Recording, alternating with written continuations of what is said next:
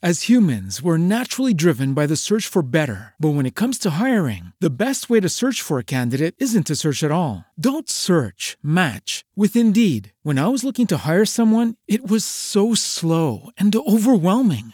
I wish I had used Indeed. If you need to hire, you need Indeed. Indeed is your matching and hiring platform with over 350 million global monthly visitors, according to Indeed data, and a matching engine that helps you find quality candidates fast. Ditch the busy work. Use Indeed for scheduling, screening, and messaging so you can connect with candidates faster. And Indeed doesn't just help you hire faster. 93% of employers agree Indeed delivers the highest quality matches compared to other job sites, according to a recent Indeed survey. And listeners of this show will get a $75 sponsored job credit to get your jobs more visibility at Indeed.com slash podcast. That's Indeed.com slash podcast. Terms and conditions apply. Ciao a tutti e bentornati a Pillole di Storia. La nostra serie estiva dedicata alla caduta dell'impero cinese raggiunge oggi la quinta puntata. Una puntata che credo moltissimi di voi aspettassero perché è dedicata a uno degli eventi più noti di questa miniserie, almeno in Occidente, cioè la cosiddetta rivolta dei boxer.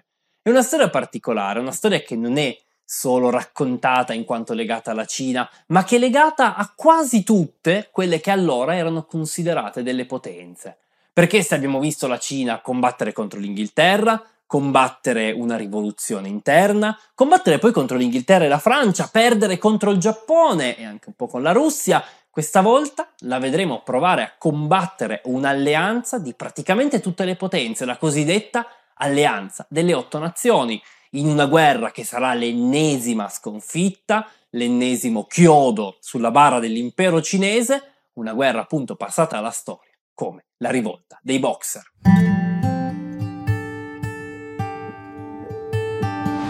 Pillole di storia è il podcast de La Biblioteca di Alessandria, la community per chi ama la storia. Condotto da Gioele Sasso, produzione e sound design a cura di Matteo D'Alessandro. Se avete visto le puntate di questa serie, se non l'avete fatto male, in descrizione c'è la playlist, avrete visto come la Cina abbia iniziato a scendere una serie di gradini, perdendo contro gli occidentali, vedendo il suo territorio conteso da, da, rivol- da varie rivolte e alla fine perdendo anche contro il Giappone. Quest'ultima sconfitta era stata particolarmente emblematica, perché aveva dimostrato come a tutti gli effetti la Cina avesse perso ormai non solo il treno nei confronti dell'Occidente, ma anche il treno nei confronti di uno Stato orientale, che la Cina aveva sempre considerato, diciamolo chiaramente, un proprio parente povero, diciamo eh, quasi un proprio Stato vassallo un po' riottoso, che però era riuscito ad agganciare quel treno che l'aveva riportato a competere con, con l'Occidente grazie alle sue al suo rinnovamento, alla, al rinnovamento Meiji, abbiamo parlato nella scorsa puntata, e che a differenza della Cina era riuscito ad innovarsi. La Cina non c'era riuscita e la sconfitta contro il Giappone aveva a tutti gli effetti fatto crollare quel poco di rispetto che ancora i cinesi avevano verso una dinastia, quella dei Qing, quindi una dinastia Manciù che era già lontana da loro dal punto di vista culturale e che sentivano sempre più lontana. Nel 1895 però il principale problema, tra virgolette, dei cinesi non era tanto il loro imperatore, che all'epoca era il figlio dell'impera- dell'imperatrice madre Cixi, che una volta che questo aveva raggiunto la maggiore età aveva dovuto lasciargli il trono. No, il problema erano invece gli occidentali. Gli occidentali, infatti, dopo la sconfitta nella seconda guerra dell'oppio, non si erano limitati agli accordi di Pechino, non si erano limitati alle imposizioni che erano state fatte, no, Molti altri stati, alcuni peraltro con una scarsissima valenza coloniale, erano venuti a bussare alle porte del Celeste Impero, alle porte dell'impero cinese, chiedendo dei trattati simili a quelli stipulati con l'Inghilterra, la Francia, la Russia e il Giappone. Dei trattati che concedessero loro ricchezza, concedessero loro possibilità di commerciare, concedessero loro potere diplomatico, i cosiddetti trattati ineguali. Uno lo firmò anche il eh, da poco nato Regno d'Italia, ma lo fecero gli austro-ungarici, gli olandesi, gli spagnoli, insomma tutte le piccole e grandi potenze europee e del mondo. Questo ovviamente aveva permesso agli occidentali di iniziare ad aumentare sempre di più il proprio controllo anche sull'interno della Cina, un territorio che era stato lungo, per lungo tempo a loro precluso e che invece ora veniva attraversato da molti commercianti, ma anche missionari, con quest'ultimi che erano impegnati nella conversione dei cinesi, che seppure non in numeri enormi si stavano iniziando a convertire al cristianesimo. Questo aveva portato a una serie di scontri, di squilibri all'interno della popolazione, con una parte della popolazione cinese che vedeva questi convertiti, ma soprattutto i missionari, acquisire sempre più potere, eh, riuscendo a ottenere degli accordi con i governi locali che dovevano concedere loro esenzioni fiscali, eh, territori, addirittura la possibilità di utilizzare degli antichi templi trasformandoli in chiese e tutto questo ovviamente creava malcontento, con, malcontempo, malcontento, ce la posso fare, scusatemi.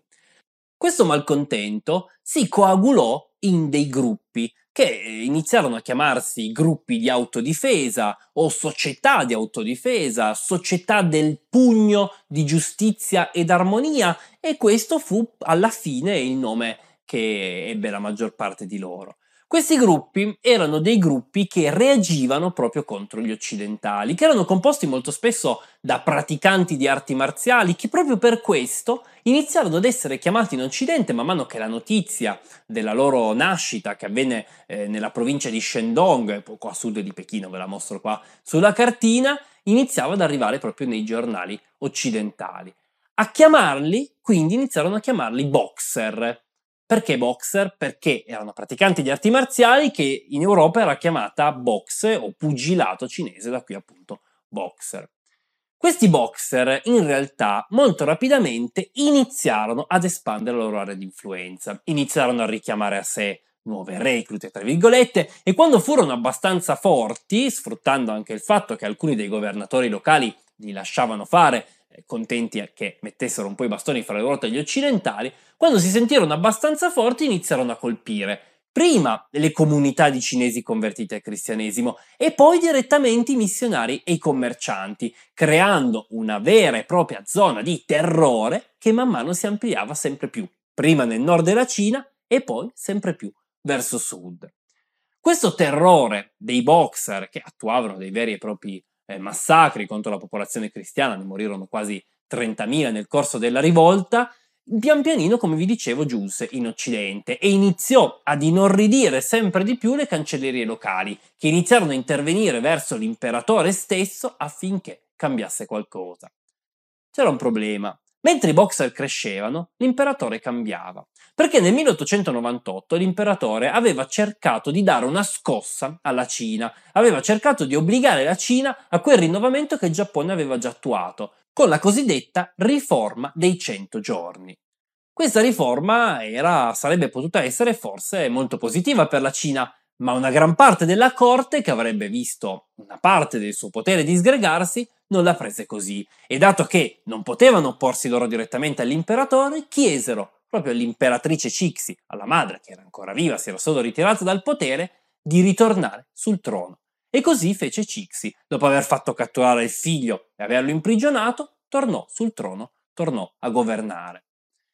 L'imperatrice cambiò nuovamente la politica. Certo, l'imperatrice non era contraria a un rinnovamento, ma decise che si sarebbe continuato a seguire la strada tracciata precedentemente, con una Cina che cresceva e si innovava, soprattutto dal punto di vista militare, nacquero infatti dei reparti addestrati all'occidentale, ma che dall'altra parte manteneva i propri valori, cercando di difendersi dai valori occidentali che stavano arrivando. E a questo punto i boxer iniziarono a tornare utili. Perché se i cinesi non potevano intervenire direttamente col loro esercito contro gli occidentali, potevano farlo i rivoltosi e l'imperatrice poteva dirsi inorridita dalla cosa, poteva dirsi pronta a difendere i suoi ospiti, ma al contempo permettere ai boxer di fare quello che volessero. Tra il 1898 e il 1900 l'area di azione dei boxer crebbe, fino a che non raggiunse la stessa capitale, dove iniziarono ancora una volta le violenze proprio dai cinesi cristiani. A Pechino in realtà c'erano anche degli occidentali. Vi ricordate, inizialmente la capitale era chiusa per i diplomatici occidentali, ma dopo la seconda guerra dell'oppio e negli anni successivi era stata obbligata ad aprirsi e così all'interno della capitale era sorto un quartiere chiamato il quartiere delle legazioni dove tutti i rappresentanti delle varie potenze occidentali, più quelle del Giappone, si erano riuniti creando appunto un quartiere apposito da cui poi controllavano la politica cinese.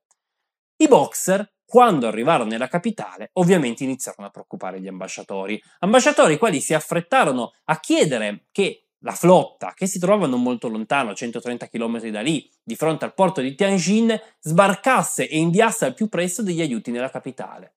Quegli aiuti arriveranno fortunatamente in tempo. Utilizzando la ferrovia che connetteva Tianjin a Pechino raggiungeranno le legazioni e lo faranno appena in tempo. Il 5 giugno del 1900, infatti, per la prima volta un boxer entrò nel quartiere delle legazioni, probabilmente scalando un muro. Fu catturato molto presto, era solamente un ragazzo, fu catturato dai tedeschi e anche se non sappiamo il motivo, dopo che fu catturato venne ucciso e la sua testa, mozzata, rimandata indietro. La cosa fece inorridire i cinesi. I boxer che già godevano di molto appoggio popolare divennero improvvisamente degli eroi e iniziarono le violenze contro i cinesi cristiani che furono costretti a fuggire dalle loro case per riversarsi proprio nel quartiere delle legazioni. A questo punto gli ambasciatori capirono che l'aria che tirava non era così buona e chiesero che i 500 uomini che erano arrivati se ne potessero aggiungere altri. Mandarono notizia a Tianjin e chiesero che altre truppe, il più possibile, raggiungessero la capitale prima che fosse troppo tardi. All'inizio di giugno, il comandante Seymour, alla testa di circa 1800 uomini principalmente inglesi, lasciò Tianjin diretto a Pechino. C'era un problema.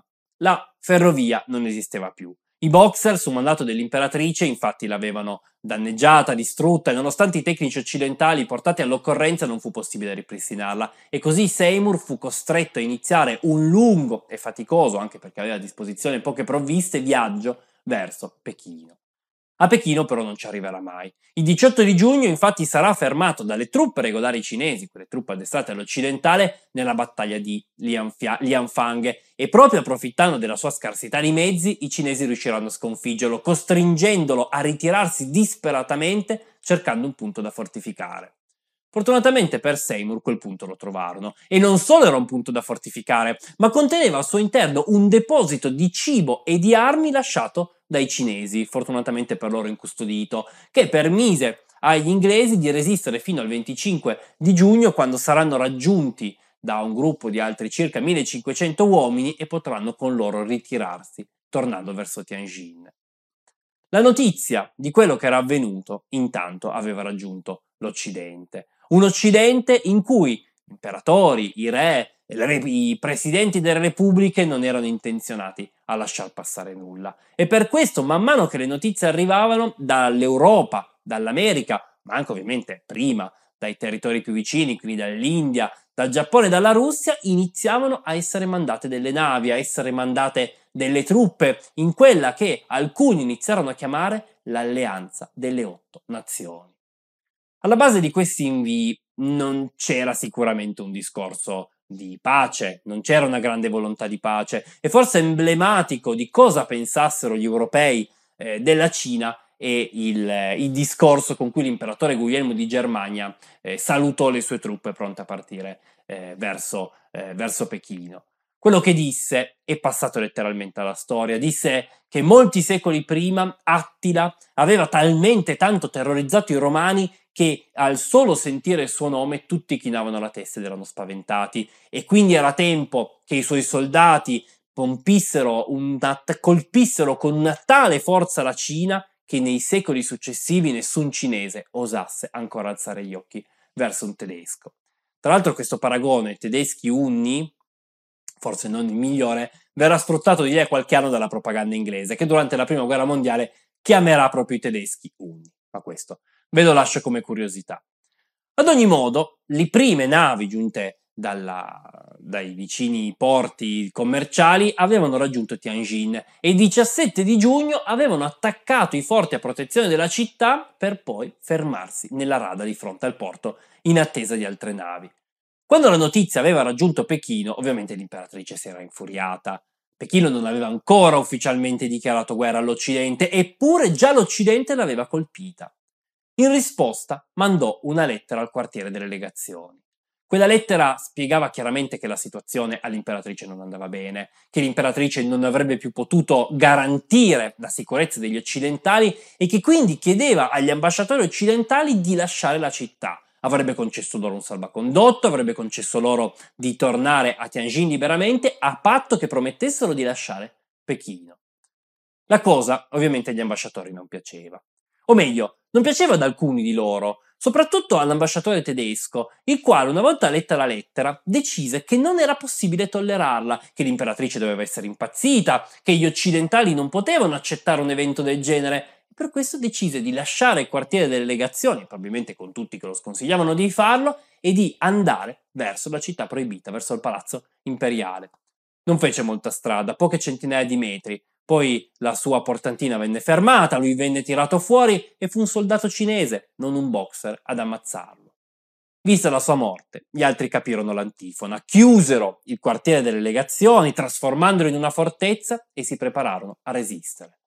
400 soldati, 500 civili, circa 3.000 civili occidentali, circa 3.000 eh, cristiani cinesi erano pronti a resistere contro un intero esercito, senza contare poi i boxer. Questa resistenza, questo assedio, diventerà probabilmente il cardine della mitologia intorno alla rivolta dei Boxer. A questo assedio è dedicato anche una serie di film, tra cui probabilmente il più famoso è 55 giorni a Pechino, e fu in effetti un assedio che ha qualcosa di mitologico, perché gli occidentali non solo erano molti meno dei cinesi, ma erano addirittura armati peggio, perché i cinesi potevano utilizzare cannoni, mitragliatrici, mentre gli occidentali avevano solo armi leggere. Eppure, quegli occidentali resistettero. Spalla a spalla, soldati giapponesi, italiani, inglesi, francesi, tedeschi e di molte altre nazioni combatterono contro i cinesi, che a differenza di cosa si vede dal film non vennero avanti ad ondate pronti a farsi massacrare, erano tutt'altro che arretrati dal punto di vista militare, ma iniziarono lentamente a stritolare i loro avversari, avvicinandosi con delle protezioni, dei mantelletti, obbligandoli ad arretrare sempre di più giorno dopo giorno. Intanto però il tempo passava. Il tempo passava e per l'imperatrice Cixi le cose non andavano più così bene. Non solo l'assedio del quartiere delle legazioni rallentava e sperava probabilmente che si potesse chiudere prima, ma quello che contava essere la sua grande strategia per battere gli occidentali era già fallita. Lei contava sul fatto che i suoi governatori del sud richiamassero le proprie truppe e tenessero loro occupato l'esercito occidentale mentre lei riconquistava Pechino e prendeva Tianjin. Ma i suoi governatori del sud non la pensavano allo stesso modo. Non solo molti di loro non amavano particolarmente i Manciù, o meglio, sì, molti di loro sapevano che il loro popolo, che era di etnia Han, non amava bene molto i Manciù, ma in effetti da molti anni commerciavano con gli occidentali e non avevano nessuna intenzione di iniziare una guerra e di porre fine ai commerci lucrosi. E così giocando su questo ruolo a metà di Cixi, che da una parte diceva di essere trascinata dai rivoltosi, ma dall'altra li appoggiava, decisero di fare buon viso a cattivo gioco. Dissero che non si sarebbero schierati contro eh, l'Inghilterra, contro la Francia, tutt'altro, ma che avrebbero richiamato le loro truppe per difendere la Cina da chi veramente voleva farla crollare, cioè i boxer.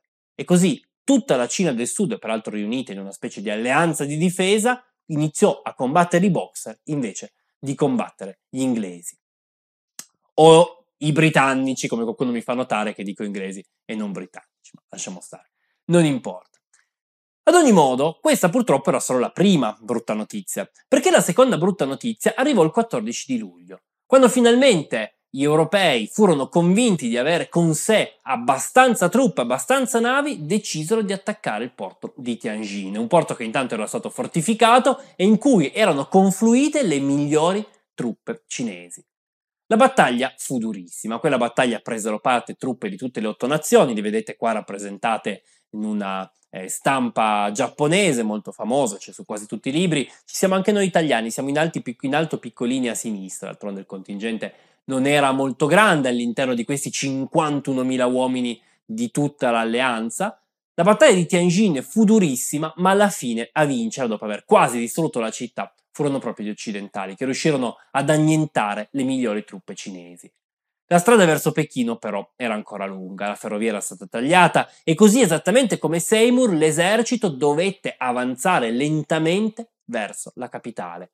Un'avanzata lenta, resa difficile dagli attacchi dell'esercito, dall'attacco dei boxer e in cui da una parte e dall'altra iniziarono le atrocità, con si racconta soldati partiti eh, intercettati dalle truppe cinesi che venivano catturati e lettera- uccisi facen- facendoli letteralmente a pezzi, dall'altra gli occidentali, ma anche i giapponesi che secondo alcune fonti erano probabilmente quelli eh, più sanguinari, ma sono fonti europee, quindi è possibile che siano abbastanza di parte. Ad ogni modo i soldati europei facevano lo stesso quando catturavano dei cinesi, che fossero dei boxer o che fossero semplicemente dei cittadini di qualche paese che attraversavano, che volevano utilizzare per dare un segno ai loro avversari. L'avanzata verso Pechino fu lenta e ci volle quasi un mese per raggiungere la capitale. Intanto il quartiere delle legazioni si restringeva sempre di più. Le loro resistenze crollavano, i muri che avevano eretto venivano distrutti e nonostante i cristiani cinesi continuassero a cercare di ricostruirli freneticamente, ormai la difesa, rimasta quasi senza armi e senza cibo, si era ridotta ad uno spazio veramente ristretto. I cinesi avevano cercato di scacciarli anche col fuoco, avevano appiccato un incendio a un quartiere vicino cercando di affumicarli, un incendio in cui purtroppo era anche bruciato una delle più antiche biblioteche cinesi, ma tutto era stato inutile. All'inizio di agosto gli attacchi si fecero sempre più furiosi. I cinesi iniziarono ad arrivare questa volta veramente ad ondate, veramente cercando di schiantare le ultime resistenze, ma spalla a spalla i soldati resistettero. Il 13 di luglio, da lontano, il 13 di agosto, chiedo scusa, da lontano videro arrivare dei cavalieri, erano dei cosacchi, ovviamente mandati dalla Russia, ma il giorno successivo i primi soldati a raggiungere il quartiere furono i francesi, ponendo fine così a questo assedio passato alla storia appunto come i 55 giorni di Pechino. La presa di Pechino sancì a tutti gli effetti la fine della guerra. L'imperatrice Cixi decise che era meglio allontanarsi dalla città e così nottetempo, travestita da contadina, quello stesso 14 agosto lasciò Pechino, andando a parecchie centinaia di chilometri, cercando di evitare di essere catturato. Qualcuno dice addirittura lasciando la propria eh, nuora travestita da lei quasi a cercare di ingannare i suoi avversari. Una volta che gli occidentali raggiunsero Pechino, la sottoposero letteralmente a un devastante saccheggio. Ciò che è successo a Pechino nei mesi successivi e nelle campagne circostanti non è stato molto descritto, soprattutto dalle fonti dell'epoca, anche se sappiamo che i giornalisti presenti, inorriditi da quello che vedevano, preferivano mandare dei comunicati molto scarni in Europa, dicendo che la città era stata sottoposta a saccheggio, ma che non era il caso per le orecchie di chi ascoltava di raccontare ciò che avveniva. Perché ciò che avveniva, ovviamente, come sempre in questi casi, era, l'orrore. I cinesi vennero depredati di ogni cosa che avessero, eh, oro, argento, gioielli, ma ovviamente anche vasellame, tutto ciò che di prezioso e ciò che non poteva essere portato via molto spesso veniva distrutto o bruciato, distruggendo eh, reperti storici importantissimi. A subire la violenza però era anche il popolo cinese, ci furono massacri, stupri, violenze che durarono addirittura un anno, di cui si macchiarono i soldati di tutte le nazioni, compresi purtroppo gli italiani. Intanto, alleati degli occidentali, quei generali che non avevano voluto schierarsi con Cixi, ma che si erano tenuti fuori dalla guerra, ora invece utilizzavano le loro truppe per dare la caccia ai boxer, in un massacro di massa che alla fine farà salire il computo delle vittime della guerra a quasi 100.000 uomini. Pochi rispetto a qualcosa, a qualche rivoluzione di cui vi ho già parlato, ma in effetti un numero veramente molto alto. Ci volle quasi un anno per firmare una pace. Nel 1901 venne firmato il cosiddetto protocollo dei Boxer, un protocollo che ancora una volta obbligava la Cina a cedere su tutto dal punto di vista economico, territoriale, a concedere a tutti gli effetti agli europei ormai il pieno controllo del territorio cinese. Cixi, dopo i protocolli, ritornerà sul trono e rimarrà ancora per qualche anno. Parleremo poi nella prossima puntata della sua morte. Ma questo protocollo ebbe degli effetti nefasti non solo sulla Cina. Infatti, i russi, che vi ho detto componevano una parte delle forze di invasione, mentre con gli occidentali viaggiavano da Tianjin a Pechino, avevano mandato delle truppe anche a occupare la Manciuria. Qua l'obiettivo era duplice, non solo occupare un territorio strappandolo ai cinesi, ma anche cercare di farlo prima che potessero farlo i giapponesi. E i russi c'erano riusciti, avevano raggiunto Port Arthur, avevano raggiunto il mare, avevano raggiunto lo sbocco sul Mar Cinese, insomma avevano raggiunto quello che volevano ma quando non si ritirarono, questo scontentò i giapponesi e portò di lì a poco alla guerra russo-giapponese, a cui in futuro magari dedicheremo una pillola. La Cina ormai era letteralmente una gigantesca casa di legno marcio. Una gigantesca casa di legno marcio che iniziava a scricchiolare, iniziava a tremare, con un'imperatrice troppo vecchia per portare un vero rinnovamento, una casa che inizierà a essere erosa alla sua base perché negli anni successivi inizieranno a scoppiare sempre più rivolte, rivolte che non saranno solo più religiose, ma saranno rivolte politiche, rivolte che cresceranno sempre di più fino a che non vi sarà nel 1911 quella definitiva che farà crollare l'impero. Ma di questo e di come si arrivò a questa situazione, nonché anche di un imperatore postumo, ma insomma ne parleremo nella prossima puntata, la sesta e ultima che chiuderà proprio questa miniserie. Spero che questa puntata vi sia piaciuta, spero di non avervi rovinato troppi miti su questa rivolta, che ripeto in Occidente è forse raccontata quasi come un evento veramente da leggenda, in realtà purtroppo anche in questo caso c'è tanta realtà. Se volete riascoltare questa pillola, quelle passate, altre pillole su altri argomenti, potete farlo qua su YouTube, potete farlo sul nostro podcast, ovviamente, trovate tutti i link in descrizione. Se volete discutere con noi di storia, proporci pillole, venite sui social, Facebook, Instagram, sul canale Telegram, tutto in descrizione ovviamente. Se non volete perdervi le prossime pillole e non lo siete già, iscrivetevi al canale e cliccate sulla campanella per essere sempre aggiornati. Perché dopo tutto la cosa più importante è essere curiosi, perché la storia del mondo là fuori è piena di avvenimenti e storie fantastiche, storie incredibili che nessuno scrittore, nessun regista potrà mai rappresentare o ispirare nelle proprie opere, a volte magari rappresentandone solo una parte, come in questo caso. Noi ci vediamo presto con una nuova pillola di storia, ci vediamo se tutto va bene tra una settimana per chiudere questa miniserie estiva. L'estate fortunatamente non è ancora finita, ma la miniserie è quella invece quasi sì. A presto! Ciao ciao!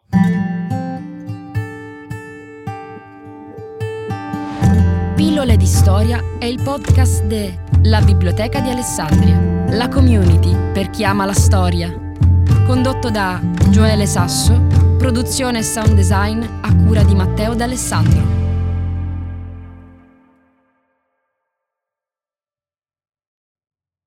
As humans, we're naturally driven by the search for better. But when it comes to hiring, the best way to search for a candidate isn't to search at all. Don't search, match with Indeed. When I was looking to hire someone, it was so slow and overwhelming.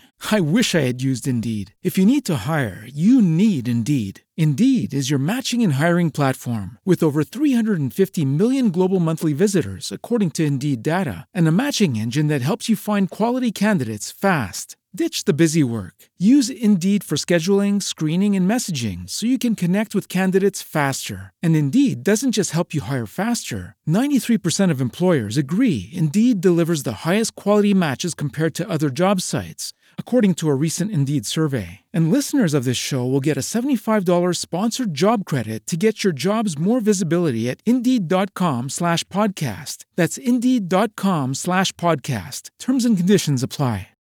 As humans, we're naturally driven by the search for better. But when it comes to hiring, the best way to search for a candidate isn't to search at all. Don't search, match with Indeed. When I was looking to hire someone, it was so slow and overwhelming. I wish I had used Indeed. If you need to hire, you need Indeed. Indeed is your matching and hiring platform with over 350 million global monthly visitors, according to Indeed data, and a matching engine that helps you find quality candidates fast. Ditch the busy work. Use Indeed for scheduling, screening, and messaging so you can connect with candidates faster. And Indeed doesn't just help you hire faster. 93% of employers agree Indeed delivers the highest quality matches compared to other job sites, according to a recent Indeed survey. And listeners of this show will get a $75 sponsored job credit to get your jobs more visibility at Indeed.com slash podcast. That's Indeed.com slash podcast. Terms and conditions apply.